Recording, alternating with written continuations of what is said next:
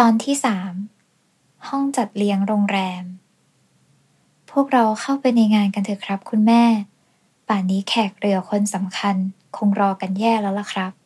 เจ้าสัววันชัยมหาเศรษฐีหมื่นล้าน เอ่ยขึ้นด้วยน้ำเสียงอ่อนน้อม ระหว่างยืนประสานมืออยู่หน้ารถยนต์นำเข้าสุดหรู บริเวณลานจอดรถชั้นล่างของโรงแรม ก็ช่างหัวแขกพวกนั้นปะไรโธ่คุณแม่ครับ ลูกอติเล็กล่ะ อีอยู่ไหน อัวไม่เห็นหน้าอีเลย ถ้าอีไม่มาอัวก็ไม่ลงจากรถ อัวจะกลับบ้าน อาคนขับ หรือไปส่งอัวที่บ้านเลยนะ เสียงหญิงสูงวัยดังสวนขึ้นมาทันควัน เห็นไหมล่ะ ฉันบอกคุณพี่แล้วให้เลือกโรงแรมอื่นก็ไม่เชื่อทำไมต้องมาเลือกโรงแรมที่ไอเด็กเวนนั่นทำงานอยู่ด้วยนะ ผู้หญิงเลยวัยกลางคนแต่งกายด้วยเสื้อผ้าราคาแพง ประดับตกแต่งเครื่องประดับมีราคาเอ่ยกระซิบกระซาบกับเจ้าสัววันชัย สีหน้าของนางแสดงความไม่ค่อยพอใจนักอาตีเล็กที่มารดาสามีของหลอนเอ่ยถึง คือน้องชายของเจ้าสัววันชัย ที่ถึงแก่กรรมไปนานหลายปีดีดักแล้ว ทิ้งเอาไว้เพียงทายาทที่เป็นเสมือนเสี้ยมหนามส่วนแบ่งมรดกของตระกูล รวมไปถึงเงินกงสีที่ฝ่ายนั้นควรจะได้ทว่าหล่อนและสามีก็ใช้เล่เพทุบาย ยักยอกเอาไว้โดยไม่มีใครล่วงรู้ ใจเย็นก่อนนะคุณหญิง เดี๋ยวผมจัดการเอง ก็บอกแล้วไง ว่าโรงแรมนี้เป็นของเพื่อนสนิทของผม มันชวนให้มาจัดงานที่นี่ ผมจะปฏิเสธก็น่าเกลียด คนกันเองทั้งนั้น อนาคตก็ต้องพึ่งพาอาศัยกัน เจ้าสัววันชัยพยายามอธิบายให้คุณหญิงแก้วมุกดา คู่ชีวิต เข้าใจถึงเหตุผลที่เขาเลือกโรงแรมแห่งนี้เป็นสถานที่จัดงานเลี้ยง ฉลองวันคล้ายวันเกิด ครบรอบอายุ 87 ปีให้แก่ผู้เป็นมารดา นี่วันสำคัญของอัวแท้ๆ อียังใจดำไม่มาหาอาม่าของอีอีก อัวช้ำใจจริงๆ หญิงชราพูดจาตัดพ้อด้วยความน้อยเนื้อต่ำใจ คุณแม่คะตาเทพบดินก็เป็นหลานชายของคุณแม่เหมือนกันนะคะ พูดแบบนี้หากตาเทพมาได้ยินคงเสียใจแย่เชียว เข้าไปในงานกันเถอะนะคะ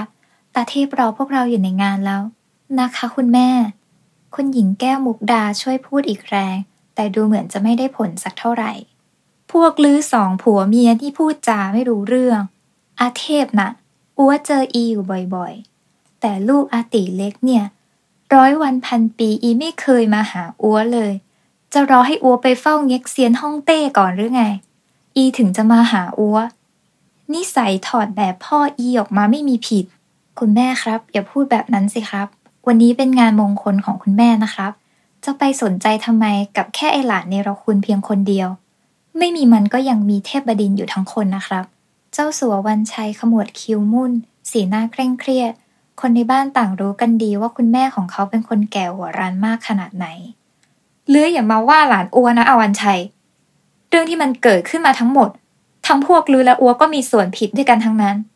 อย่าซีซัวพูดจาแบบนี้ให้อัวได้ยินอีกเป็นอันขาด ไม่งั้นได้เห็นดีกันแน่ หญิงสูงวัยยกมือตบเข่าดังฉาดทำเอาทั้งเจ้าสัววันชัยรวมไปถึงคุณหญิงแก้วมุกดาหน้าเจือนไปตามๆกัน ผมขอโทษครับคุณแม่ ต่อไปผมจะไม่พูดจาแบบนี้อีก ลูกอติเล็กมันก็ทำงานอยู่ในโรงแรมนี้แหละครับ คุณแม่ คุณแม่เข้าไปในงานก่อนเถอะนะครับ เดี๋ยวผมจะให้คนไปตามมันมาพบคุณแม่เองนะครับ คุณคะ มันจะดีหรอคะ คุณหญิงแก้วมุกดาดึงแขนเสื้อสามี เอาน่ะ ตอนนี้เราต้องตามน้ำไปก่อนขืนคุณแม่ไม่ยอมเข้าไปในงานเรื่องจะยุ่งไปกันใหญ่นะคุณหญิง หากงานล่มจะพากันอับอายขายหน้าไปกันใหญ่ ผมเชิญนักข่าวมาตั้งหลายช่อง เจ้าสัววันชัยกระซิบบอกภรรยา ตามใจคุณแล้วกันค่ะ คุณหญิงแก้วมุกดาชักสีหน้าใส่สามี แต่ก็ทำอะไรมากกว่านี้ไม่ได้ เพราะสิ่งที่เจ้าสัววันชัยบอกมันก็ถูกต้องทุกอย่าง แขกเรือที่เชิญมาร่วมงานก็เป็นพวกมหาเศรษฐีร้อยล้านพันล้าน พวกไฮซอไฮโซ คนที่มีชื่อเสียงแทบทุกวงการในประเทศไทย เออ พูดแบบนี้ค่อยน่าฟังหน่อย หรือพูดจริงใช่ไหมอาวันชัย ไม่โกหกอัวหรอกใช่ไหม จริงสิครับคุณแม่ เข้าไปในงานกันเถอะครับ พอเจ้าสัววันชัยยืนยันหนักแน่น คุณแม่ของเขาจึงยอมลงจากรถยนต์แต่โดยดี เทพมานี่หน่อย พอเข้าไปในงานได้เจ้าสัววันชัยก็เรียกลูกชายเพียงคนเดียวเข้าไปหาพร้อมกระซิบกระซาบพอได้ยินกันเพียงสองคน มีอะไรครับคุณพ่อ ลูกช่วยไปตามไอกาฝากมาพบอาม่าหน่อยสิ ไม่งั้นอาม่าของลูกไม่ยอมแน่ งานคืนนี้พ่อเชิญแต่แขกคนสำคัญระดับประเทศมาทางนั้น พ่อไม่อยากจะขายหน้า หากอาม่าของลูกอารวาขึ้นมากลางงาน พวกนักข่าวต้องตีข่าวกันสนุกแน่ อะไรนะคะคุณพ่อ จะให้เทพไปตามไอ้กาฝากเนี่ยนะ เทพประดิน อ้าปากค้างทำหน้าเหมือนบิดาบังเกิดกล้าวกำลังบอกให้เขาเดินไปกระโดดลงจากหน้าผาอยังไงอย่างนั้น ฟังพ่อให้ดีนะ ถือซะว่าทำเพื่อพ่อกับอาม่าของลูกก็ได้ คุณพ่อครับ คิดดีแล้วหรอ มันได้หัวเราะเยาะพวกเราสนุกไปนะสิ ถ้าเทพไปตามนะ มันจะยิ่งได้ใจ คิดว่าตัวเองสำคัญมากไปกันใหญ่ ขนาดอาม่าเอ่ยปากชวนมันยังปฏิเสธเลย เทพไม่เข้าใจแล้วว่าทำไมอาม่าต้องเอาใจมันมากขนาดนี้ด้วย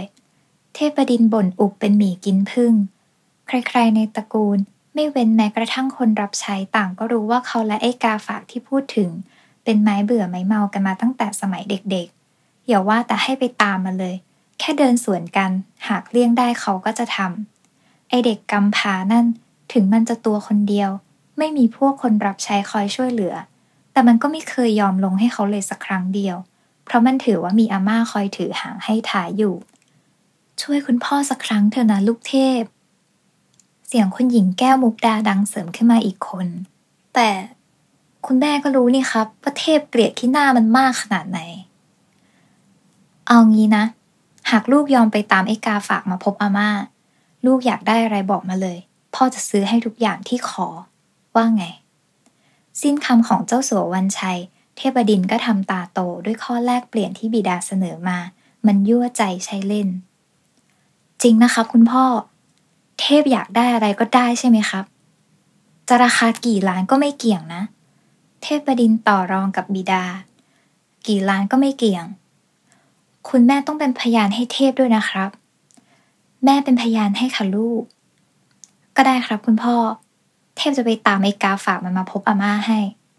แต่ผลลัพธ์จะออกมาเป็นไง เทพไม่รับประกันนะครับ ว่าแต่ไอ้นั่นมันทำงานอยู่ในครัวเหม็นๆใช่ไหมครับ เทพบดินย่นจมูก ใช่ค่ะ สู้ๆนะคะ ลูก คนหญิงแก้วมุกดาทำหน้าเห็นอกเห็นใจลูกชายหัวแก้วหัวแหวนห้านาทีต่อมา คุณครับ ห้องนี้เข้าไปไม่ได้นะครับ ถอยสิวะ กูบอกให้ถอยไปทำไมกูจะเข้าไม่ได้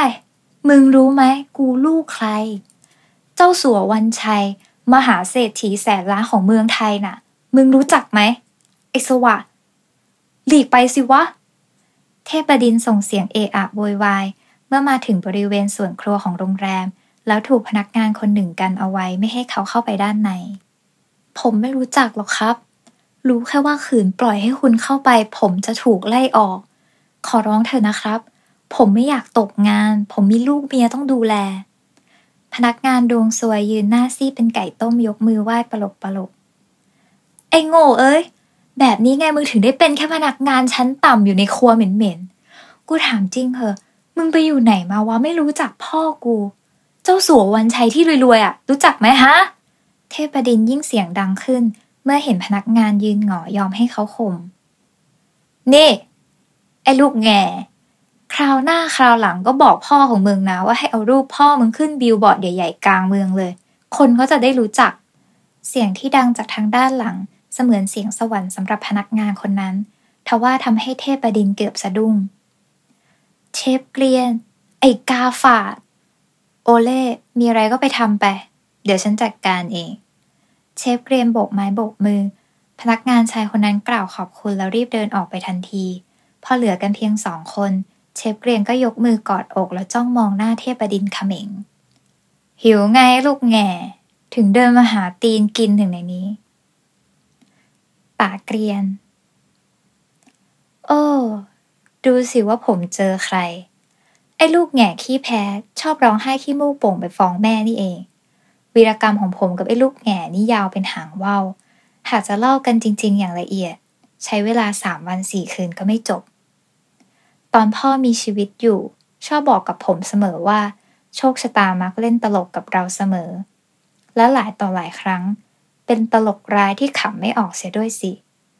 ผมมาคิดถึงคำพูดประโยคนี้ของพ่อ ก็อีตอนที่พ่อจากผมไปแล้ว ผมถูกส่งไปอยู่สถานสงเคราะห์ อยู่ที่นั่นได้หกเดือน ก็ถูกส่งไปบ้านพักพิง หรือบ้านเด็กกำพร้าอะไรสักอย่างนี่แหละ ผมอยู่ที่นั่นได้ปีกว่า วันหนึ่งเจ้าหน้าที่หน้าโหด ซึ่งเป็นไม้เบื่อไม้เมากับผมมาตลอด ก็เดินยิ้มกลิ่มเข้ามาหาผม พูดจาหวานหูเสียจนผมนึกว่าหมอนั่นคงพีกัญชาจนเกินขนาดแน่ๆแต่ผมคิดผิด เจ้าหน้าที่ของสถานสงเคราะห์หน้ายักษ์คนนั้น บอกผมว่าผมมีญาติมาหา ญาติคำนี้ไม่เคยอยู่ในหัวของผมมาก่อนเลย ตั้งแต่จำความได้ผมมีแค่พ่อกับแม่เท่านั้น แม่รีบตีตั๋วขึ้นสวรรค์หนีเราสองคนพ่อลูกไปก่อนด้วยโรคร้ายที่ไม่มีใครคาดคิด จากนั้นไม่กี่ปีพ่อผม คงจะกลัวว่าแม่จะเหงาเลยรีบตามไปอยู่เป็นเพื่อน ทิ้งผมเอาไว้ในโลกอันโหดร้ายใบนี้เพียงลำพัง กระทั่งวันนี้ ผมกลายเป็นคนมีญาติขึ้นมาซะงั้น มีญาติรวยก็ไม่บอกนะครับ คุณเกรียน สีหน้ารวมไปถึงแววตาของเจ้าหน้าที่คนนั้น ที่เปลี่ยนไปทำให้ผมรู้ถึงอำนาจของคำว่าเงิน ว่ามันมีอิทธิพลกับชีวิตคนเรามากมายขนาดไหน ในวันนั้น ผมถูกพาไปพบกับคนกลุ่มหนึ่ง มีผู้หญิงแก่ๆ แต่งตัวดีมีชาติตระกูลนั่งอยู่หัวโต๊ะ ท่าทางของนางใจดี ขนาบข้างด้วยชายหญิงที่หน้าตาไม่ค่อยรับแขกสักเท่าไหร่ ซึ่งผมมารู้ที่หลังว่าหญิงชราก็คือคุณย่าของผม ส่วนชายหญิงที่มาด้วยก็คือคุณลุงและภรรยาของแก นี่นะเหรอ ลูกชายอตีเล็ก เสียงของหญิงชราที่เอ่ยขึ้นสั่นเครือ แววตาของนางเปลี่ยนไปด้วยความรักความเอ็นดู แต่นั่นทำให้ผมรู้สึกประหลาดใจมากกว่า ชื่ออะไรล่ะ เกรียน ผมตอบกลับไปห้วนๆพูดจาให้มีหางเสียงหน่อย รู้ไหมกำลังพูดอยู่กับใคร นี่อาม่าของแกนะ พ่อแกไม่เคยสั่งสอนหรือไง ว่าควรพูดอย่างไรกับผู้ใหญ่ ไอเด็กนี่ใส่เสียนี่ ตาลุงทำเสียงดุใส่ผม ในขณะที่เมียของแกชักสีหน้าดูถูกเหยียดหยาม ราวกับผมเป็นกิ้งกือไส้เดือน พอพออย่าไปดุอีเลย อาเกรียนเข้ามาหาอาม่ามา หญิงชรากวักมือเรียกผมเข้าไปหา แล้วเรื่องราวต่างๆ ราวกับนิทานก็พรั่งพรูเข้ามาในหัวของผม จากไอเกรียนเด็กกำพร้าผู้น่าสงสาร กลายมาเป็นหลานของอาม่า